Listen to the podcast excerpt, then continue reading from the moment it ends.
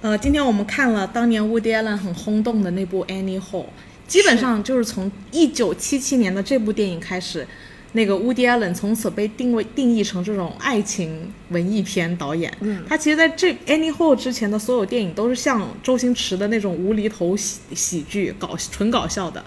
但这一部作为他生生涯中的分水岭，直接让他获得了横扫奥奥斯卡横扫奥斯卡，就像极了昆汀当年的那部低俗小说的轰动级别是。他拿下了最佳导演、最佳电影、最佳剧本、女主角影后、奥斯卡影后。然后，所以我们今天看的就是这个 Annie Hall。那 Annie Hall 大概讲了什么？嗯，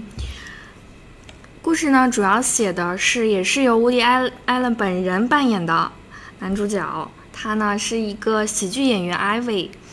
他就是一个个子很矮小，然后戴着他标志性的黑框眼镜。然后有一点嗯不修边幅吧，这样的一个懒散的一个状态，而且是一个离过婚的、离过两次婚的一个男人，完全就是 Woody Allen 本人吗？是，然后在当地北比较有小有名气的一个喜剧演员。然后呢，他他口才还不错，就是经常出演一些脱口秀。然后，但是另一方面呢，他又喜欢读跟死亡有关的书书籍，然后导致他其实，嗯，还有一个比较重要的点就是他看心理医生长达十五年之久。然后在一次偶然的偶然打网球的活动中，他认识了我们的女主角，也就是安妮霍尔。然后她是一个充满活力，然后年轻的姑娘。然后他们俩就是很快就是就是一些传统的套路步入爱河，然后开始谈恋爱。然后但是艾薇这个时候呢，她其实是有点嫌弃安妮霍尔的，她是一个嗯。所谓的纽约的知识分子吧，他就开始嫌弃，嗯、安妮的一些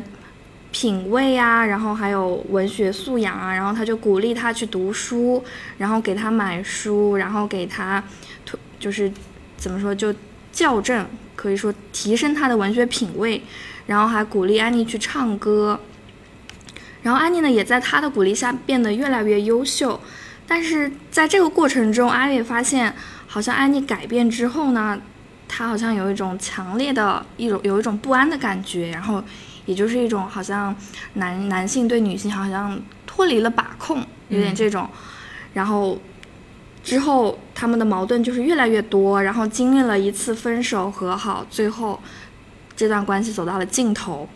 简单来说，《安妮霍尔》整个就是这样的一部爱情故事、爱情片，但是呢，它不是一个甜蜜的，可能可以说是一一个现实。恋爱失败的一这样的一个爱情片。对，我觉得整部电影其实当年在那个纽约上映了之后，嗯它是直接引发了一一波强烈的讨论潮。因为自古以来，只要从电影诞生开始，不知道为什么谈恋爱就是要一起看电影啊。嗯然后当时很多情侣看完了这部电影之后，街头小巷、茶余饭后、纽约街头，人人都在谈论谈论这部《Annie Hall》。这也是他当年为什么出来就直接横扫奥斯卡，然后直接变成了乌迪安伦本人作为导演在呃指引生涯中最重要的那部电影。是而我觉得这部电影作为一个一九七七年的电影，现在看可真不过时啊，嗯，讲的可真的就是我们生活中非常现实。真实的不得了的点点滴滴。是的，关键是这七呃一九七七年到现在五六十年过去了，人真的是一点儿进步没有， 就是我们好像完全也就在经历电影里说的那种人与人之间的相处，嗯，那种待人处事啊，那种矛盾啊，那种不同频啊、错位啊、不理解呀、后悔啊、陷入爱河啊、需求啊、欲望啊，就是之前听过这么一句话嘛，就是说那个人类的科技日新月异，但是人伦伦理这一片这一块儿亘古不变。嗯嗯，但我觉得，呃，之所以能有这样子的电影，我觉得还是给了我们非常多的启示的。是的，嗯，我觉得聊这部电影，我们可以从他最后一句话反思整个电影。嗯鸡和蛋，鸡和蛋，它它其实是这部电影的一个内核嘛。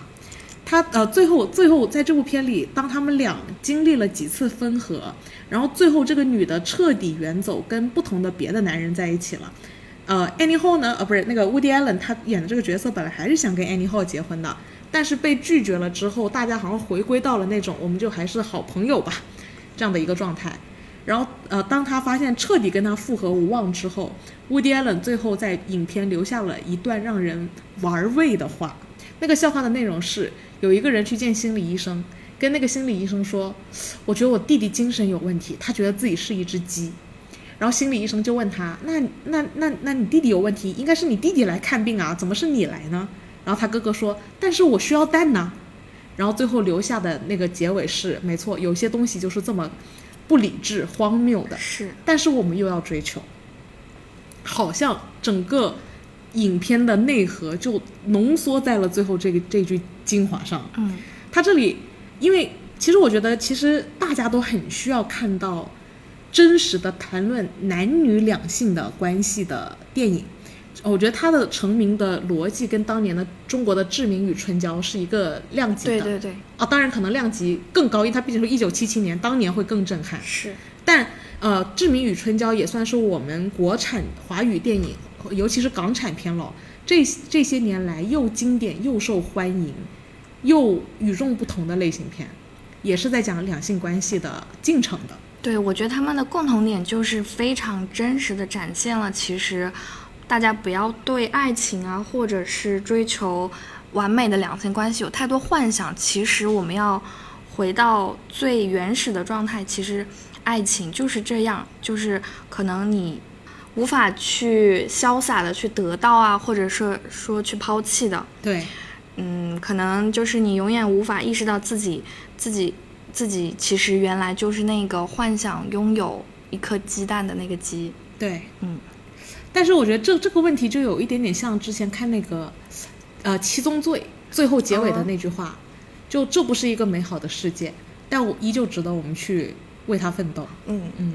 我觉得爱情这个东西嘛，它就是感觉虚幻，就像最后那个鸡蛋，但你还是需要这颗鸡蛋的。是对，为什么需要这颗鸡蛋呢？这难道不就是人性吗？我觉得人性是不可逆，我们说过很多次了。嗯，既然它又虚幻，我们又要追求，那我们就来讨论一下，在这种，呃，怎么样脚踏实地的追求虚幻吧。 是是的，因为我我觉得虚幻不可避免，你你对他的欲望也不可避免。那这里我们就要谈谈怎么相处了，怎么样去处理好我们怎么样对待这件事儿的这个问题。 嗯呃，其实这部片里面有给出一些有意思的答案，比方说当呃乌迪艾伦和他女朋友分手了之后，他在街上找到了一对看 情侣一对看似非常恩恩爱的恩爱的情情侣，侣对，问他们俩的相处之道是什么？嗯，这里快把我笑死了。是那个女的上来就说：“哦，因为我非常肤浅和空洞，我没有什么想法。”然后问到那个男的，他说：“我也是，我跟他一模一样，我啥都不懂。”嗯，然后结果他们俩相处的特别好。对。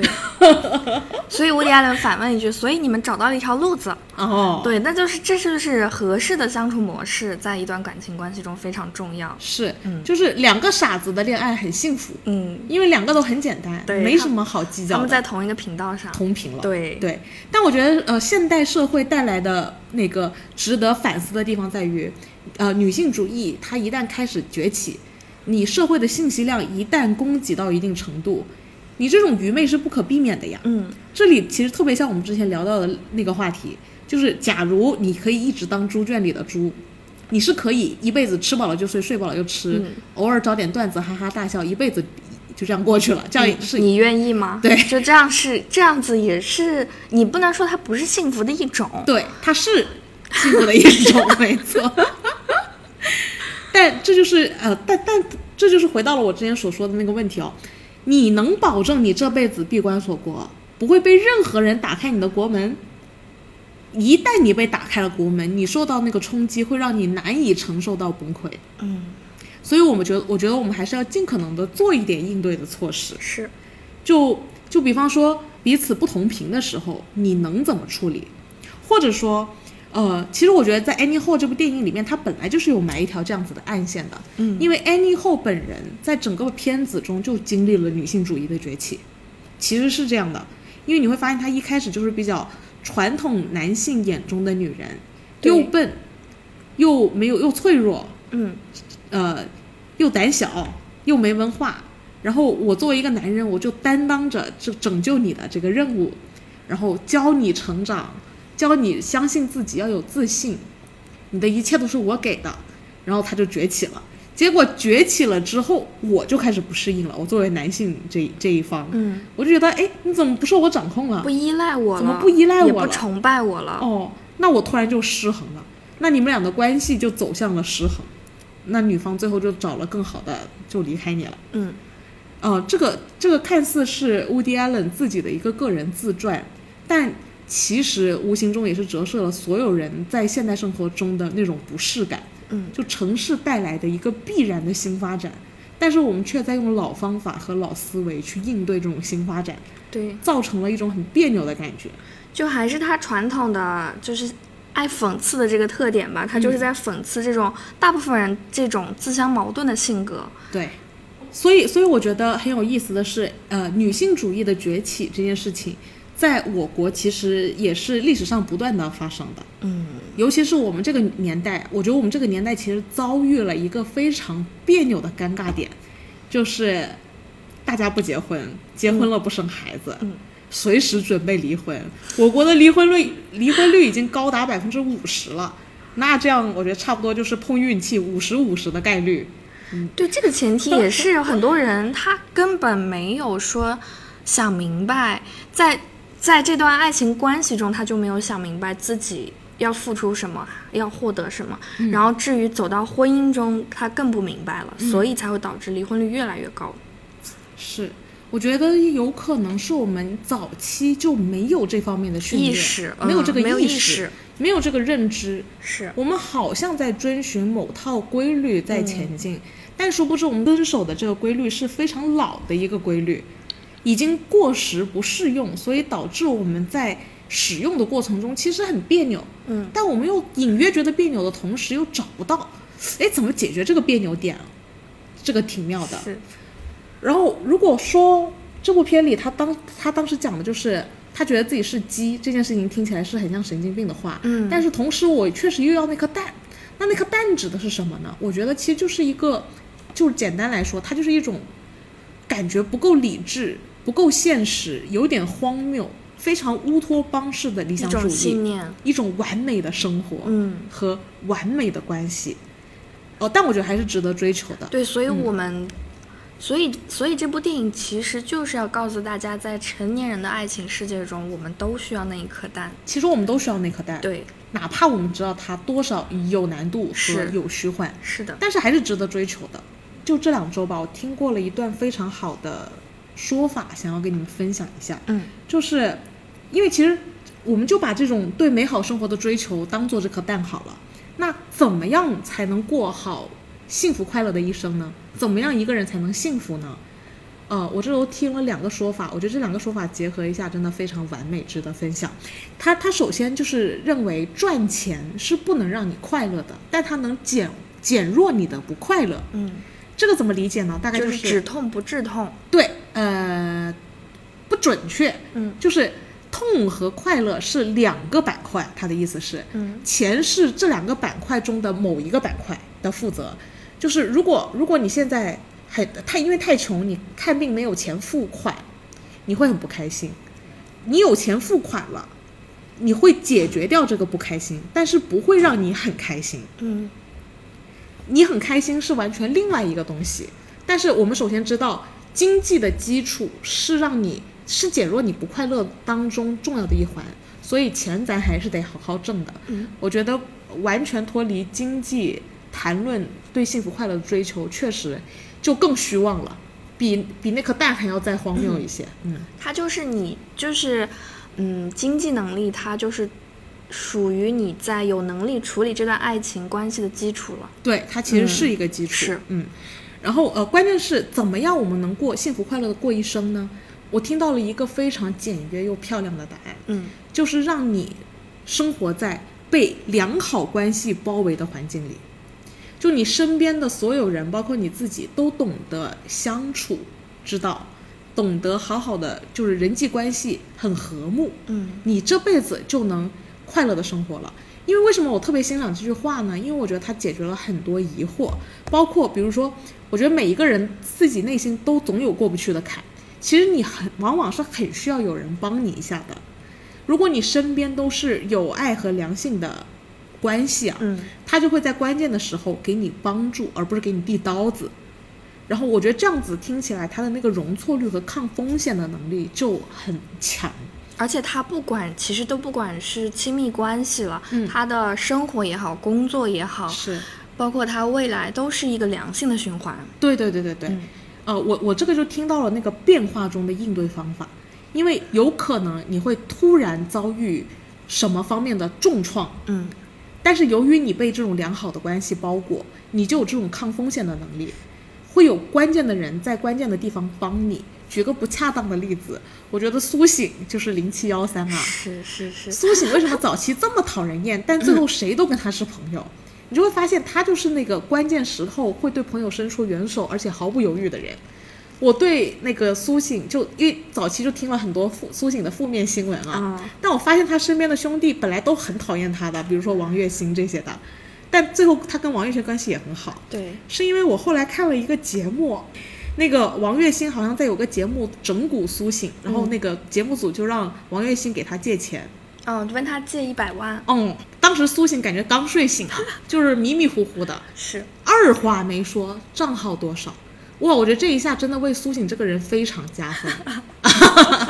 我觉得无形中也解释了为什么他们到头来早期很讨全员讨厌苏醒，嗯，但为什么到到头来所有人都跟苏醒是朋友？而且而且现在每一每一个考古的视频，苏醒都是高光时刻。是不是？他在比赛，嗯不管是 PK 也好，淘汰淘汰别人也好，他都是非常大度，哎，对嗯这一点真自信的一个是状态。就是十五年前哦，那只是个大学刚毕业的小伙子，是非常有格局。他非常有格局，我真的不得不说，我对他也挺改观的， 就是因为以前不太看快、快乐男那个快男嘛，嗯，我没有想到他是这样子的人，因为他平常看起来有比较油腻的那一面，这个是岁月给他带 来的，不 是他与不是生长俱来 相的。上，就是我觉得他会觉得自己很帅这些方面， 哦但自信又有什么错呢？现在想想啊，嗯但我发现他处理关系方面真的很有一把刷子，对，我觉得同比来讲，像当时我觉得还很小孩小孩子脾气的王栎鑫本人，就处理关系的能力就挺差的。是，嗯。然后我就发现，原来我发现原来，嗯、我这件事情就突然给了我呃一些别的事情的关联啊。嗯我观察我身边嗯、的各式各样的家庭，然后再加上我们之前看过那个《优雅的刺猬》，嗯它里面讲到这么一句话，就是优秀的家庭总是相似的，而不幸的家庭各有各的不幸。嗯，哇，我觉得这句话在我这十年来，从自从看了这句话之后，这十年来对我身边周遭人与家庭环境，就每个人的成长的观察，我真的不得不承认，这好像是一句真理，听起来有点残酷，但是就让我体验到了圈层的价值。嗯因为我发现我身边的呃那个家庭情况是，我发现越底层他越斗恶，越恶斗，就是嗯以恶报恶，以毒攻毒的那种。越底层越趋同。对，而且他们用的手段反而更黑。嗯你骗我，我就骗你再骗你十倍这样。然后呃，越往上爬的圈层，我就惊奇的发现，哇，各个单纯、善良、友善，我真的是不明白为什么会这样。然后那些相似的家庭，它真的有非常多相似的地方，比方说你会发现他父母都是那种很平和的人，嗯学历很高，然后嗯，与与我是我是他家孩子的朋友而已，但对我都极其友善，很公平，很和谐，很相似，真的很相似。反正你就会发现，他们俩不管最后的那种地位、社会地位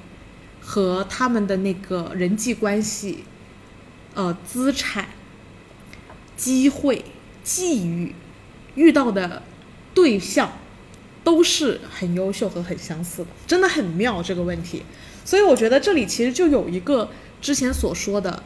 就是模板，嗯用什么样的模板来塑塑造造下一代。下一代，这个很重要。嗯你如果你能让你的下一代生活在一个被良好关系包裹的环境中，其实最好的途径就是你往更高的圈层爬。嗯或者说我们社会已经发育出了这种对模板的认知，嗯然后你让更多的人进入这个模板，然后让这个社会开启这种良性的循环，进入乌托邦这样。所以我觉得这这里这里的虚幻也是像这里讨论的鸡蛋一样，它是一个值得追求的事情。是然后，所以我，然后呃，回到刚才那个问题，再套回我们这部电影啊，我们会发现，呃，Annie Hall 在这部片里有明显的成长，但是为什么男主角就是 Woody Allen 演的这个男主角，我们反而觉得他好像成长不同频，还是没什么变化？或者说，他是不是带有了太多他原生家庭带来的印记？对，我觉得他首先他是一个非常，他虽然是个喜剧演员、嗯本身的职业，但是他是一个非常消极的，然后我觉得是有一点焦躁、焦虑的这样的一个状态，常年保持。嗯然后对对，呃，比如说对叫什么，他算是中产，对不嗯对？他对上上面比他高高阶一点的人的一些讽刺、嘲讽，嗯然后对下面的一些。比他低阶的一些，就比如说有些人争着说啊，你就是那个上电视的那个演员，啊他也是很嘲讽，就是他对他周围的一切都是一个非常嘲讽，嗯嘲讽、讽刺，然后不愿意去融入任何一个群体。哎，真的啊，对他是一个这样的、这样的一个很矛盾的一个人物吧，嗯导致了他，我觉得社会关系也好，就是情感关系也好，他都是处理的非常失败的。哎，你这个就说到点上了，其实，因为根据刚才所说的那个人人与人人要幸福快乐的过一辈子，你得被幸福良好的关系链包包围但这个包围的前提是你自己本人是得懂处关系链的，嗯，因为所有的关系链都是以你作为发射散发点的。是如果你自己本人不懂得相处，你休怪你周围没有被良好的关系链包围哦。是的，哦，因为跟你链接的所有人最后关系都不好，你你有什么可能生活在一个被良好关系链包围的环境呢？嗯那呃，我们来看 Woody Allen 这个角色，他之所以没有办法与所有人相处好，其实跟他的原生家庭关系非常大。没错，嗯这部这部片里前前后都做了非常明显的暗示，他是从 Woody Allen 这个人物小时候开始讲起的，然后一直讲到他最后结尾跟那个女的闹崩，他撞车的那一段，是从小时候撞碰碰车，直到长大了也在撞车。是，我他觉是一得种他真的对是，就是作为一个那么小的小孩儿，从小生长在那个家在过山车底下哦，我觉得呃换成任何一个，就是哪怕不是所谓的犹太人家庭，嗯我觉得都不是很心理不是很健康，是都会多少受点影响。是，而且呃，对他那个过山车，我觉得是一种暗暗示了，嗯，因为他们家整个家族相处的情绪就很过山车式。嗯是是是，一会儿，呃，好像在愉快吃饭，一会儿就开始妈妈问，起起落落，起落落落落，落落落落 落。 对，是的，是的，我当时看他爸妈吵架，他妈就说：“天哪，我嫁给了世界上最蠢的男人。”就如果你的小孩一直听着这样子的话长大，我觉得他多少会影射到自己的身上。可是或者很真实哦哎，我觉得很多就是嗯，小时候家里爸妈吵架，可能都会说这种过激的话，你都会听到。是很多小孩就从小就耳濡目染。嗯，这就是为什么我说，呃，我身边优秀家庭的模板很相似，他们的父母都非常平和，他们对很少出这么严重的口，说这么伤人的话，对，因为我发现他会带着这种伤人延展到未来。是像 Woody Allen 在这部片里也有明确的让他的另一半觉得自己很蠢，嗯，他就有点延续了他妈当年说他爸蠢，他就感觉自己也是被指责的那一方，反正他学到了。然后你就会发现，诶，之前我听那个李玫瑾老师学的也很呃说说有一个东西也很有意思，嗯，他说，呃，小孩是天然就懂得笑的，但是恨是在成长的过程中逐渐学会的。哦，其实你会发现，传递爱、友善、能力、处理关系的能力，呃，赚钱的能力，你是否优秀，这一切都是有延续和对，它是延一个展性正相关的一个它东是西，一个正相关的嗯东西。就你种什么瓜就得什么果。是，因为因为我们发现刚刚讲到 Woody Allen，他他就是延续了他父母那一代嗯，的那个问题。然后我觉得我们现在全面的男性啊，也是带着我们中国的某些特别过时的传统，一直延续到了当代。没有，没没有，因为我们这个时代变了，大家思想应该革新和进步，而产生任何转变。嗯，嗯，什？难道呃，就是怎么说呢？因为我们刚刚说过，嗯、怎么样能够幸福快乐的过一生，是是要有良好的关系链的。嗯，但是由于关联到了原生的家庭，很多可能出厂设置这一块儿不够好，是，就是我们的模子还是没有办法从一开始就完备，或者说你没那么幸运，嗯，我们都没那么幸运，那怎么办呢？我们这个模子降级了，我们应该怎么应对呢？我觉得首先， 首先我们其实，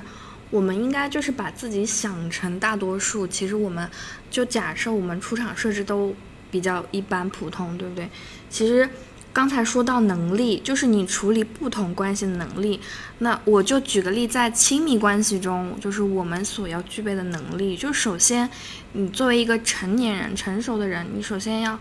嗯，你摆脱单身状状态也好，就是哪怕包括要后后续步入婚姻状态状态也好，就是你需要有对亲密关系是有一个积极的追求的这样的一个方向，嗯然后再包括你对这段关系的责任感，然后还有还有对它经经营，你要经营这段关系的一个嗯积极性，你都是要有的，就是而且是这个东西是双方的，就是双方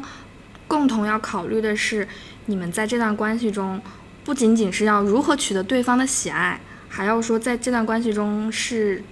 双方是有付出有收获，它是一个不断付出收获交替的这样的一个过程，这这才是一个良性关系的嗯延续。嗯，就是我们之前有讨论到这个环节，就是我们怎么样成长？难道不是应该多谈恋爱，多经历经历，嗯，多学习，多进步，我们才有机会升级吗？因为我们的出厂设置已经不够完备了，嗯，那我们要怎么样进步呢？这是个很大的问题吧？我个人觉得是鼓励大家多谈恋爱，但是你也不能说一段恋爱就是像像小时候拉拉手啊什么的就就转头分手嗯啦，就是你要对这段关系负责的同时。可能你也要快速抉择自己是否能有能力去处理这段关系。嗯我觉得这个思维特别女性的角度，嗯，男性可能更以别的方面作为男性就是觉得说，嗯嗯，就是可能更多考虑的是，我这样子你就会喜欢我，然后我这样子你才你就能留在我身边， OK 是不是？大概是这样的 角度，男性， OK，因为因为我觉得这里其实切入到了我们当代的一个婚姻现状的问题。嗯我们其我们这个年代的婚姻现状的转变其实是很有意思的，但同时呢，它基本上是跟一个城市的发展节奏配套的。就是你会发现，如果我们一直生活在旧时代，那差不多就是很稳定的门当户对、一夫一妻多妾，甚至啊，嗯然后但是是以延续香火作为最大的前提的，就是惜不惜全家的倾全家族之力，让香火延续，让家族延续，我觉得倒也是挺吻合生物发展的进程的。但是你会发现，每一个每一个城市的崛起，伴随着的很快就是两性之间的关系变得疏离和冷漠。很多发达国家都会变成生育率很低，嗯结婚很难，结婚了也不生孩子，离婚率很高。就是我一直在想，这个形态对我们社会发展的未来，怎么样对这个社会发展的未来才是更良性的呢？就是如果我们要做一个模子，这个模子到底应该是怎么样的模子才是最好的模子？我觉得，首先我其实我们的生育率在降低，其实我们不考虑一些啊、比如说环境因素或者是经济条件的原影响啊，我更愿意把它倾向就是往好的方向想。其实我们更考虑女性在婚姻中可能我们不去说把我们的生育价值拿出来当做婚姻的一个像等价交换啊，或者是怎么，我们可能更考虑在一个良好的婚姻状态下，我们再去延续下一代。首先，我觉得生育率降低可以说是部分女性的崛起，嗯，然后也可以说是，嗯，我们对对。对生存的要求更高了。对对对情感的情感或者婚姻的需求会更高，我们不再把它当成是一个简单的嗯经济价借值口，嗯对价值或者经济的一个交换，是因为我们早期女性自己没有生存条件的时候，是它是我们生存下去的资本，对婚姻。但因为我们现在不存在这方面的交换了，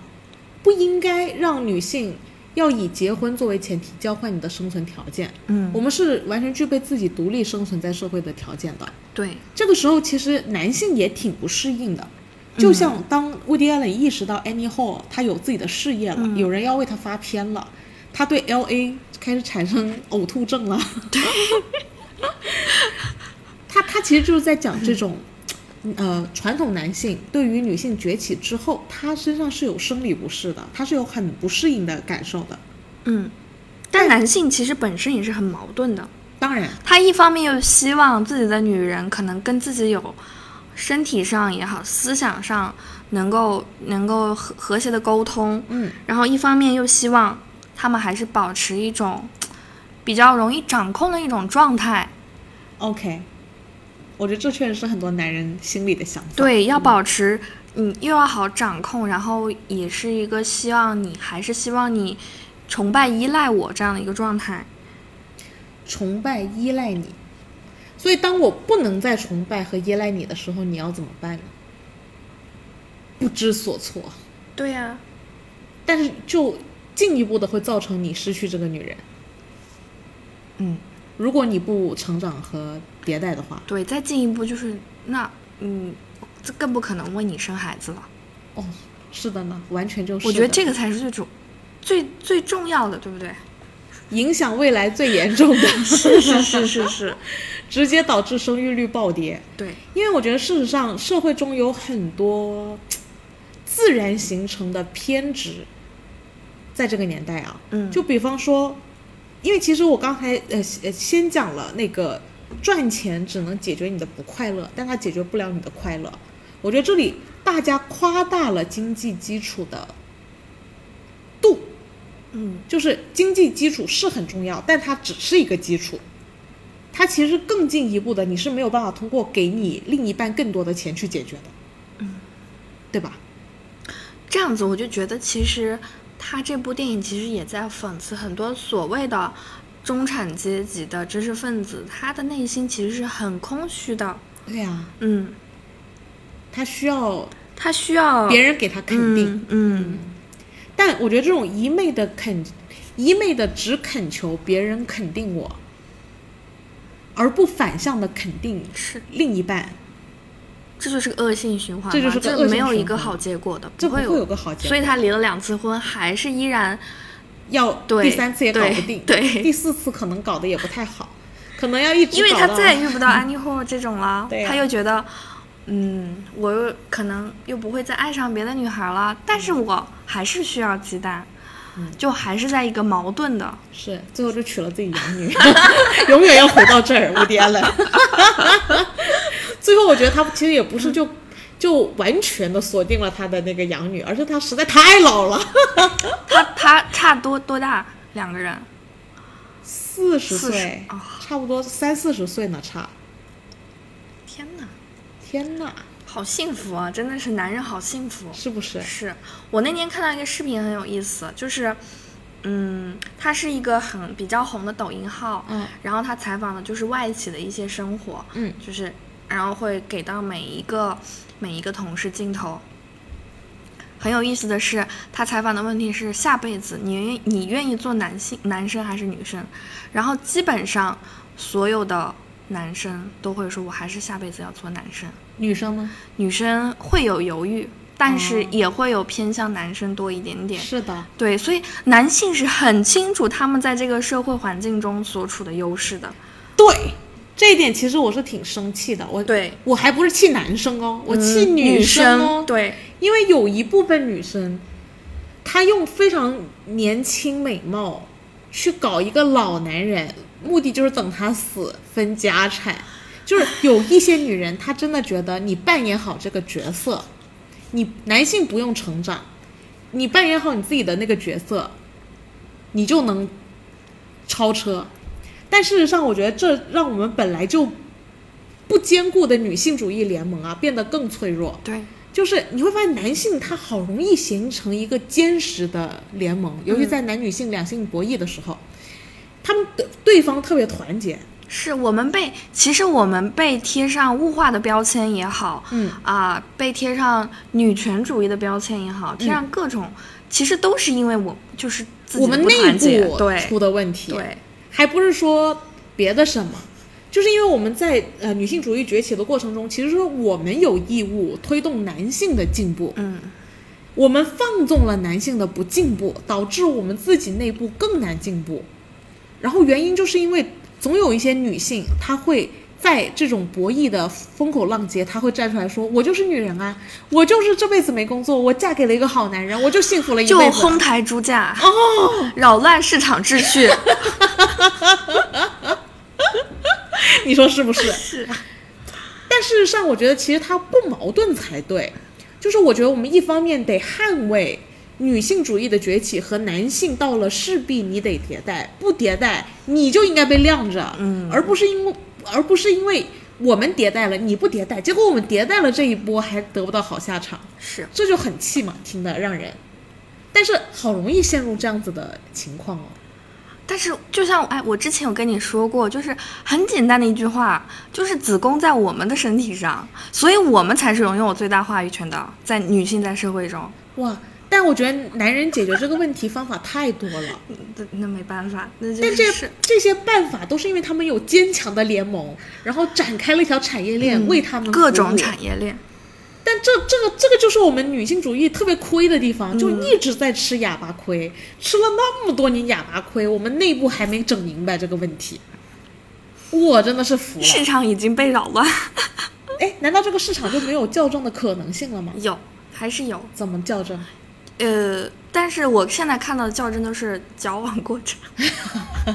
就比如说，比如说，其实我们需要的女权或者是女性主义的崛起，我们其实就是平权，嗯，但是被很多人过度解读，这真的是变成了就是很极端的女权。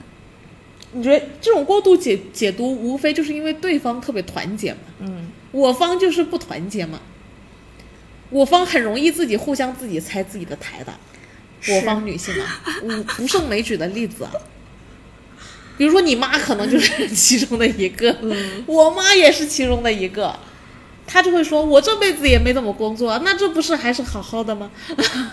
那这是我心里的感受吗？那为什么我现在还很不爽呢？嗯就我觉得这个这个问题，它虽然不见得是不可调和的，但是要调和也不是从我们对付男性开始，是我们得先是啊对付女性。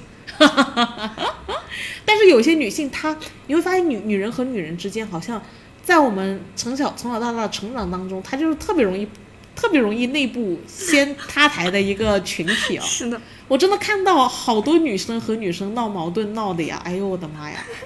事实上，我觉得我呃小学时期就是闹矛盾最凶的两个团体，嗯就是那些已经有男朋友了的和那些还没有男朋友的之间的矛盾，就是那个很年纪很小就开始找对象的女生，嗯，她会很容易放弃跟女生之间的活动，而去配合跟男性的活动。哦，矛盾就来了，有异性没人性，啊，你你你就已经是比嫁出去的，你已经跟他姓了， 对吧？就你都不是姓自己的名字了，小小年纪真是，是不是？ 你身边有过这样子的事情吗？好像有的，小时候是有的，是的，小时候，长大了肯定更多，只会更多，因为很多人呃，因为我父母常常 diss 我的一句话就是，呃，你现在还有朋友跟你玩，嗯，你再过一些年，他们都结婚了，就你不结婚，就嗯没人跟你玩了。哇，我觉得这种就是一种离间，离间啊，对是这的就是离间，是的，这这就是男性联联盟他捍卫自己那个群体夯实的标准和方法。你看男性和男性之彼此之间交不交朋友？他们肯定交，他们婚后照样交朋友，还会认识更多的女人。还会默契的，就是传达一种理念，就是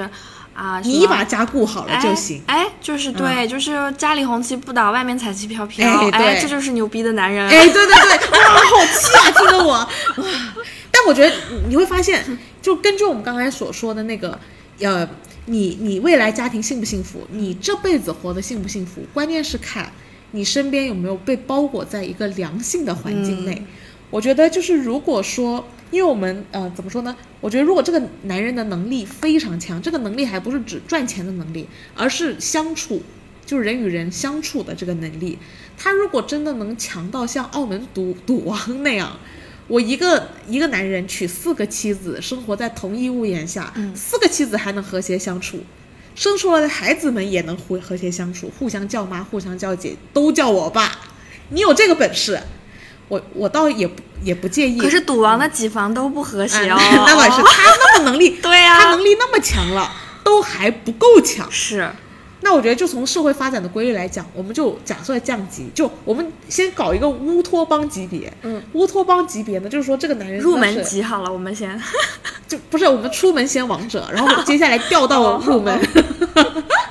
就是我们王者最理想的级别，就是你能力真的非常强，你的魅力、能力、赚钱的能力、情商、人与人之间相处，嗯，那各方面完美，你多妻多夫多夫制出轨没问题，嗯，一堆孩子不同妈妈，你搞得定，大家和谐，你孩子在良好的环境下继续成长，而且关系链可能更庞杂、更强大，这没问题。哎，我觉得金卡戴珊就有点本事，可以往这个方 向。是哦。金卡戴珊家哎族是，然后你你发现金卡戴珊家族多强大，他就是能把各式各样复杂的多维关系，呃，前夫、但二这夫个什么就是的金字塔顶端的金百字分塔之顶端的几的人了，很是少很少。但它其实是有的，而且是非常那颗鸡蛋的，就非常那颗乌托邦。嗯，你有这个本事把所有关系处好，它的前提是你很有本事。首先你，你自己和自己的关系处好，你得你得是一个友善的人，你得是个良性的人啊，你才有所以机金卡会戴珊这种爆款的案例为什么不能复制呢？因为这样的人太罕见了， 你会降级啊！你一个原生家庭不够好，你你那个关系链的呃恶性延展就开始了，以你为核心，你可能跟你现任老婆关系就不好，嗯，你还出轨，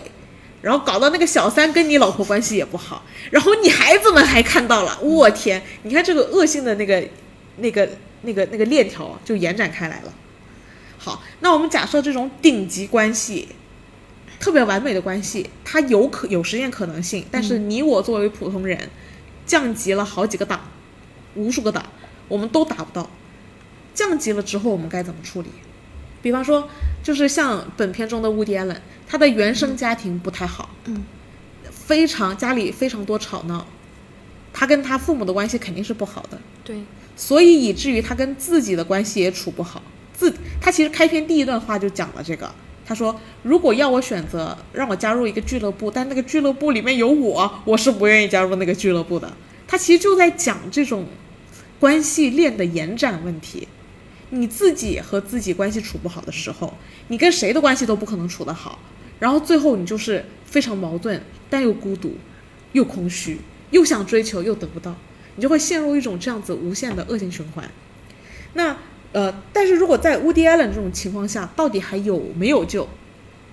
因为我们要得假设大部分人都是 Woody Allen 级别的，我们大家的关系都不完美，我觉得是有救的。怎么救？首先，首先我们其实要确定的是，我们到底在亲密关系中，我们是在追求一个完美的对象，还是说追求一段完美的爱情关系？但是其实我们前置，我们先要把丑话说在前，这个这个东西可能你可能在现实中你任何一个可能都不能得到，然后基于这个基础，我们还是要对。就是生活也好，亲密关系也好，就是有所追求，就是在我们对亲密关系真的是有所需求的时候，那在确定需要追求这条道路上，我们需要明确，就是我们要先搞清楚自己要什么吗？嗯，我难道我们应该在追求这颗鸡蛋的过程中，我们先想好我们要一颗怎么样的鸡蛋吗？然后再对号入座，这样难道难度不是很高吗？我觉得这个是难度是高，但是我们首先是在摆脱单身状况的状态的那一刻起，其实我们是要对这段关系有一个责任感，就是去经营它，然后在这段感情中学会付出，然后经营，然后获得认可，这样子才能真实的给你带来良性的一个回馈，从而你在这段关系中能能够多少去获得一些自信吧。但我觉得往往不公平哎，我觉得大部分女生都是你刚才的那些想法，嗯，然后就导致了我们都变成了关系中付出的那一方，另一半呢就变成索取的那一方。但是付出其实是，嗯，我是觉得付出和收获它是一个交替的状态，就是它一定是要双方都有，然后交替，它才是一个正向的一个循环。但我觉得男生想要的东西和女生想要的东西不是一个东西，嗯，所以你们的交换很有可能都换不来彼此的结果。所以那为什么不相同呢？我们的从小到大被培育的环境不一样呀。男生基本上是被教育，你想要的你都能得到，这才是牛逼的男生嘛。嗯，女生被教育的就是你得要的少一点啊，最好全都付出。 我靠，那我觉得这个就还是说不同频了。当然是不同频，就是你可能那那如果说这样的话，那就是价值观都不同了。本来就不同啊。嗯，现在问题就是 Annie Hall 和那个 Woody Allen 价值观也不同啊，对，嗯没对同频过啊。嗯，我们现在就是在讨论，如果在这种不同频的前提下，我们怎么应对？我们还能不能应对？我就是还是可可以应对，就是还是你愿意为这段关系去牺牲什么东西。 不行，我觉得这个太就是传统女性思维了。嗯，很优秀，我是男生我会喜欢，但是如果我作为女生，我觉得这就是我们联盟不够坚毅的一个板块。可是我觉得这个是双方的呀，牺都要有牺我们都会以为这是双方的，但到头来但男性不会觉得男性不会这么觉得，男性男性的认知跟你不一样，也就是说你的这个认知只有你单方面这么认为。嗯啊呃，就是我的意思是，我们女生总在关系中认为我们要多付出，男性也是这么认为的，男性也觉哦得女人在一段关系中你得多付出，我才能在外面打拼。但其实像艾艾薇这种人，他在一段段感情失败之后，其实也是没有进步的，嗯就是进一步导致不能同频的地方。哎，我觉得我讽刺啊，很讽刺 吧，很讽刺。啊就是你恰恰就走回了那个原点。嗯，嗯，我们就是刚才我们没有讨论到解决方法，就总不能你得跟男人灌输我们这一套吧？你灌得进去吗？你灌不进去怎么办？你看他们就是这样 PUA 我们，到我们要多付出的。我倒没有会多付出啦。 所以你看，多付出并不是解决方案。嗯，但再多付出那一刻，我就扭头走了。需要多付出那一刻，我就会扭头走了。 OK，可是，可是这也证明了我，男人还是不行， 就证明怎么我选的男人还是这样子啊。哦，就是男人，对，就是这又是一个这样的循环，就是因为艾薇她不会改，导致了女性还是在重复选这样的男人。哦，完了，因为因为事实上，Annie Hall 她最后也没有最后跟谁定下来，嗯她也定不下来，因为处着处着她都是 Woody Allen。我们现在难道不是这个问题吗？你换一个对象，你这个对象和下一个对象到底有什么差别？好像没啥差别哦。根源上来讲，基底它都是希望你在家里相夫教子，我在外面打拼，然后又不给你钱，你又便宜好用，想上就上。怎么办？我现在还是很消极啊，我就觉得这。婚姻对吧？ 对，就很消极，怎么办？那大部分都是这样子，你跟谁结婚都会后悔的。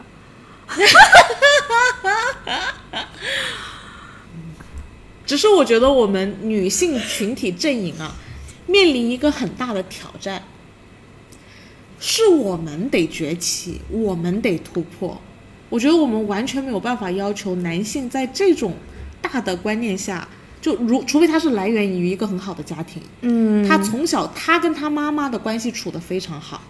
所以他也会跟所有人的关系处得非常好。而他选择的任何交往过也好，婚姻婚姻中的女性都不会有这样的烦恼。没错，嗯，有烦恼的就是针对我们老遇见 Woody Allen，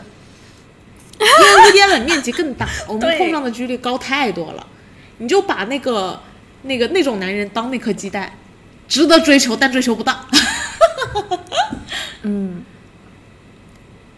对吧？那我们还是得讲我们怎么应对一群 Woody Allen，很痛苦、哦。 乱拳打死老师傅， 就是那种感觉，就是 就是我们是老师傅、啊。啊，我们女性是老师哎傅呦呀，天哪！我们当个新师傅吧，我们。新师傅可以啊，那就那就从小养成系的培养。 嗯，是的，所以现在为什么姐弟恋那么多？要养成是吗？ 嗯，对， 实在找不到自己培养一个， 我觉得是这样的啊。首先，呃，我我们以那个幸福的一生来倒推好了，嗯我们要保证我们生活在一个被良性关系包围的社群，这点是个基础。对，所以，但凡遇见，呃，给我带来了恶性关系的关系链，我们得自己挥刀斩断，得对自己狠一点，不是吗？我知道很多女人对自己狠不下这个心来，人生辽阔，不要只活在爱和恨里。没错。所以，呃，我觉得就是要，就女女性她的基底，也是我们千百年来被培养出来的一种嗯概念，就是我们是更柔弱的，对，我们得活得更机灵，我们才能存活下去。但事实上，我们就此完全放弃了对男性升级迭代的帮助。总是我们总是被男人升级迭代，我们被男性推动向前。那我们在两性中永两性中永的博弈上啊，永远都会落下下风。所以，但凡出现了带给我带来恶性关系链的，反正如果我选择了你，我这辈子都不会幸福快乐。你大胆的以这个作为你人生的终点，嗯，请挥刀斩断，丢掉再多也别怕，因为反正你得到了也是不幸福，嗯，何必得到呢？还给我们女性阵营添乱。对啊，就是你看艾薇，她会在电影中强调说，爱是会消退的，嗯这个主题，嗯，那她还是需要鸡蛋啊，对呀连她都会一直在不停的这种，是的，嗯，所以我们就要更敢于去做这种过往我们看起来不应该做的事情。嗯，然后敢于承受应有的指责。但是我们内心得非常清楚，这是一个博弈的关键节点。如果我们在这种指责下，我们退缩了，你现在看似退一步，但接下来就是你步步在退，越退越多，你又会被男性 PUA 到一个死角，你就得忍，你就得忍受一辈子了。是，敢不敢做这种关系的选择？敢不敢以你自己作为那个最重要的追求幸福道路上的那个锚点？首先，当然前提是你自己得学会与人相处，你得友善，你不能说你对任何人都不好，然后最后指望任何人对你好，这是一个前提了。嗯因为你作为这个被良良好关系链包围的中间点，你是最关键的那个锚点。但请以你自己作为锚点，谨慎的选择你身边的关系。你遇到一个家暴的，你有什么好不走的？你孩子在这个人身边长大，他能幸福哦？不可能，赶紧走。如果你隐约的感觉到你的男朋友在 PUA 你，让你很不快乐，这一定是一段亚健康的关系链。挥刀自宫，对，斩， 请淘汰他们。女性联盟要反向的把这一票男性逼到一个死角，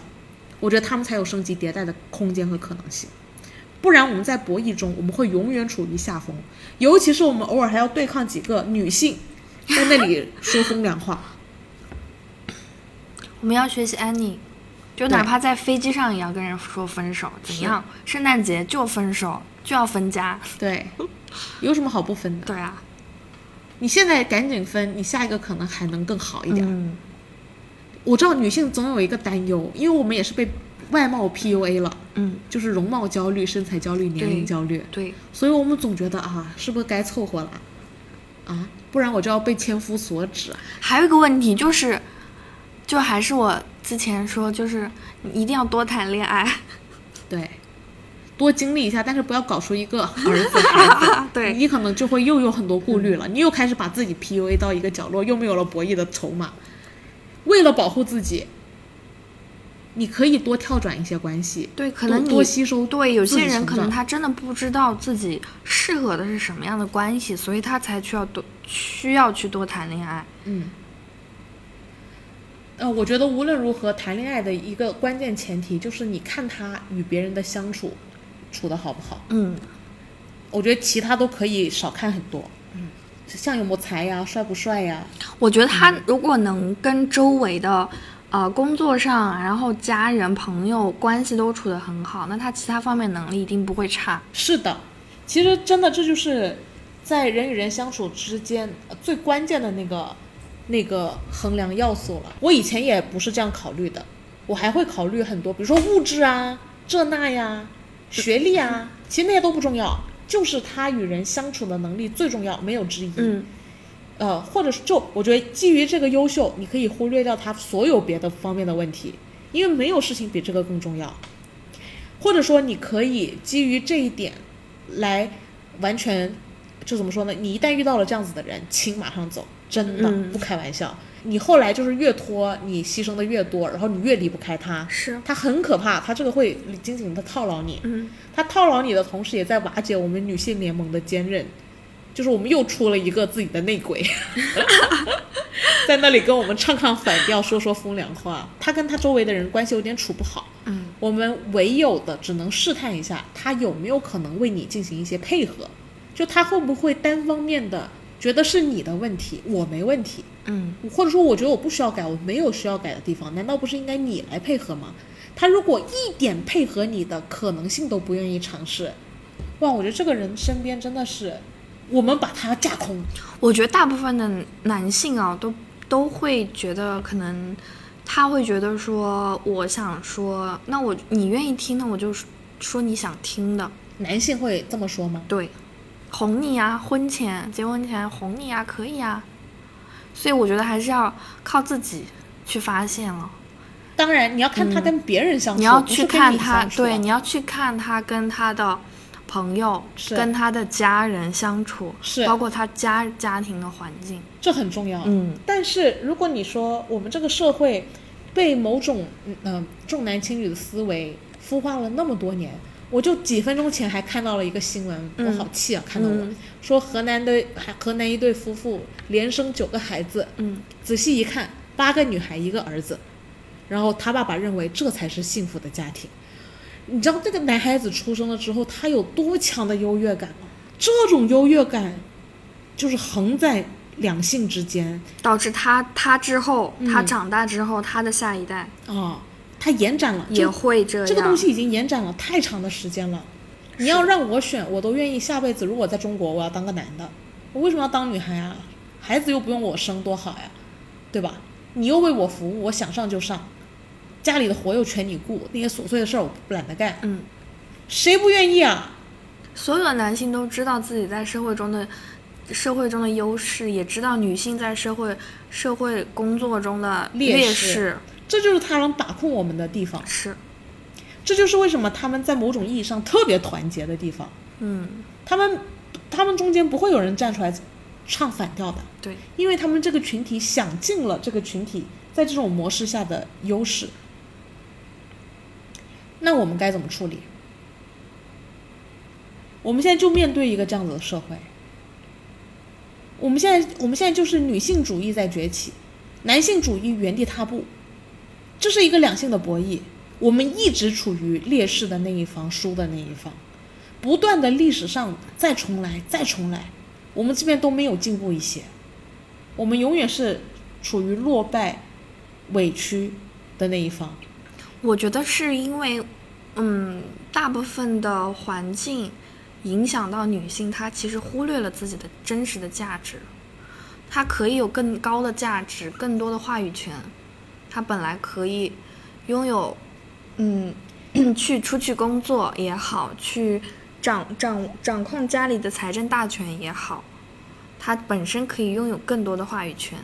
但是周遭的环境好像让她忽略了这一点。因为子宫虽然长在你身上，生出来是不是得跟我姓？对，是，那你对我来说只是一个子宫哦，那我换一个子宫是不是也可以？我只要找到一个女人的子宫愿意为我生，生出来是我姓，你就没有价值喽。恰恰他又可以有长很多女人。哦，你看这是不是很恶性循环呢？嗯，活该我们一直生活在恶性的关系链当中。我们女性自己没有意识到这件事情，对我们将会永远被这种不幸的关系链包围。对，我觉得现在所谓所谓崛起也好，平权也好，我觉得我们离得还很远。首先都还没有醒过来。我觉得反正已经开始了，不然我怎么解释我们离婚率那么高？嗯怎么解释对我们也那么是嗯多 人不结婚？怎么解释我们即使结婚了也不生孩子？怎么解释我们因为一胎生不出来，只好强调三胎？因为大家不愿意生一胎，只好让那些生了一胎的生三胎去，保证我们的人口基数啊，进一步的累死女性。哇，漂亮，嗯又是 PUA 女性的方法。我我觉得大概到九五后可能就不好 PUA 了。哦，那不是的，我跟你讲，这个可以再延续个几百年，完全，嗯只要我们不崛起，只要你往上溯源，对不对？对每一个家庭都是有一个原型哎没错影响的 啊。真的很很深远哦。因为关键是女性也不是没有问题，嗯，因为呃，崛起的女性只是占小部分，可能大部分的还真是认为，关键还是要找个好老公，这辈子就幸福了。啊，对对对嗯，很多女性也是真心这么认为的，就导致了，反正我觉得，如果我是男性，我就要这样拆解这个女性群体。我让你的女性群体一直没有办法形成真正的团团结，你们就没有办法合力真正对我们的男性联盟产生任何冲击，那我照样可以享用我的特权，永远，这些年就是这样过来的。然后我们这个被那个中毒之深呢、我们自己都很难醒悟过来。嗯，所以我觉得 Annie Ho 她是醒悟过来了的，是说走就走了，是的，是拍拍的是屁的股就走了，留下了一脸茫然的 Woody Allen，不知道自己做了 啥。因为我我个人觉得，就是饰演 Woody Allen 呃饰演 Annie Ho 的这个女性也是非常值得讨论的。嗯，她就是一身帅气的打扮，行走江湖，独立个性，获得的成就不输男人。我觉得这种女性在西方世界，那那还是比走的比我们超前一些，是确实的是。我们这边要怎么开始呢？这件事情，首先我觉得我们真的非常需要以自己的幸福作为优先级更高的考量。嗯，如果威胁到这件事情，我宁愿斩掉。我们敢不敢？我们敢不敢斩？我觉得我们现在能看到的，要么就是很早就已经觉醒，已经斩掉了；嗯，要么就是它已经陷得太深了，就斩，不能怎么斩？办呢？对呀、舍不得啊。就进一步降，再降级，就是这种男人改改不过来，彻底改不过来，我们就得斩掉。那我们怎么生存呢？我们有有机会形成我们自己新的结构吗？嗯，为什么没有呢？我们组成女性和女性的家庭，但是我们不是 gay 的关系，我们借精子生娃，彼此养大。然如果我们生出儿子，我们就来告诉他，你未来得尊重女性。嗯，哇，完美的下一代就是从我们这里开始的， 是 为什么不行呢？可以，非常可以。只是敢这么做的人还是很少。嗯，但我觉得就是因为少而已，要多了呢，要多了，我们是不是就能迎来让迫使男性进行思维改迭变代、嗯是的，进步，扭转我们这种博弈，有没有可能呢？为什么不行呢？我觉得这是唯一的路。是不是太超前了？ 我我觉得不超前，但是嗯，局限于很多人没有能力去实现它。 OK，嗯，但是我觉得是非常可行的一条路。好，因为我之前有在节目里面说过，我们先不管一切，就使劲往前冲， 我们就看看最前面可能是什么。嗯，我们先把话撂这儿， 对，给大家带来一些可能性。嗯，那我们如果既不能实现这个，又不想嫁给无敌人，如果我们单身一辈子，也挺好的。但是就对社会毫无贡献， 然后呃，男性也不会因此而产生任何转变，这样也不太行啊，好像。是， 那就是变成我们单身一辈子，但是要努力搞教育。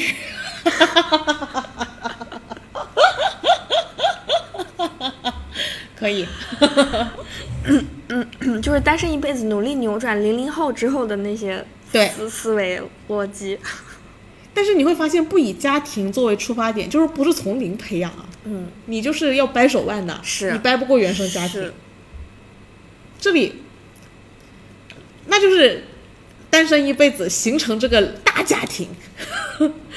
跟一一大群帮助一大群这种家庭去培养一个优秀的后代。嗯，好，我我先把那 还是教育业啊，就是这个要搞教育 投啊身于教育 业，一个远大的理想。远大的理想。嗯，因为我发现真的不应该在实在扭转不过来的关系上投入更多了。嗯，是我们很，我们有时候会很胆，怎么说呢？考虑女人很善良，对，然后去考虑的很多啊什么情感呀、沉没成本啊，对呀、一这种次东又一西次的，给机会，你这种东西你再投入下去，那就是沉没成本。对呀、你越投入，你越离不开，嗯真的是没办法。那我我觉得我们的方法论就是就是在这种情境下的应对，就是一方面大胆谈恋爱，嗯大胆与人相处。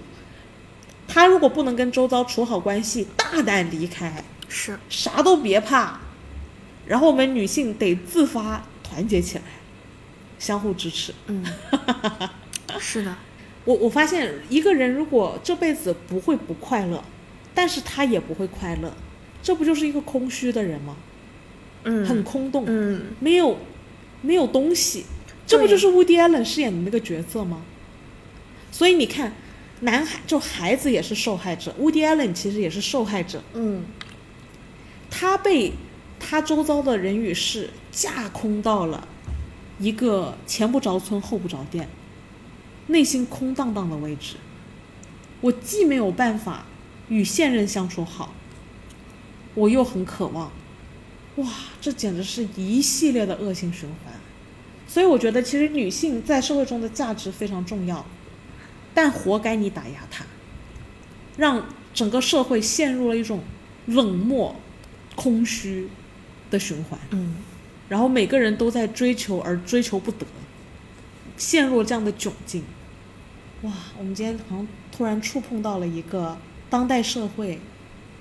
的那个极恶点。所以我很喜欢这个电影的原因就在这里，就是非常现实的告诉大家，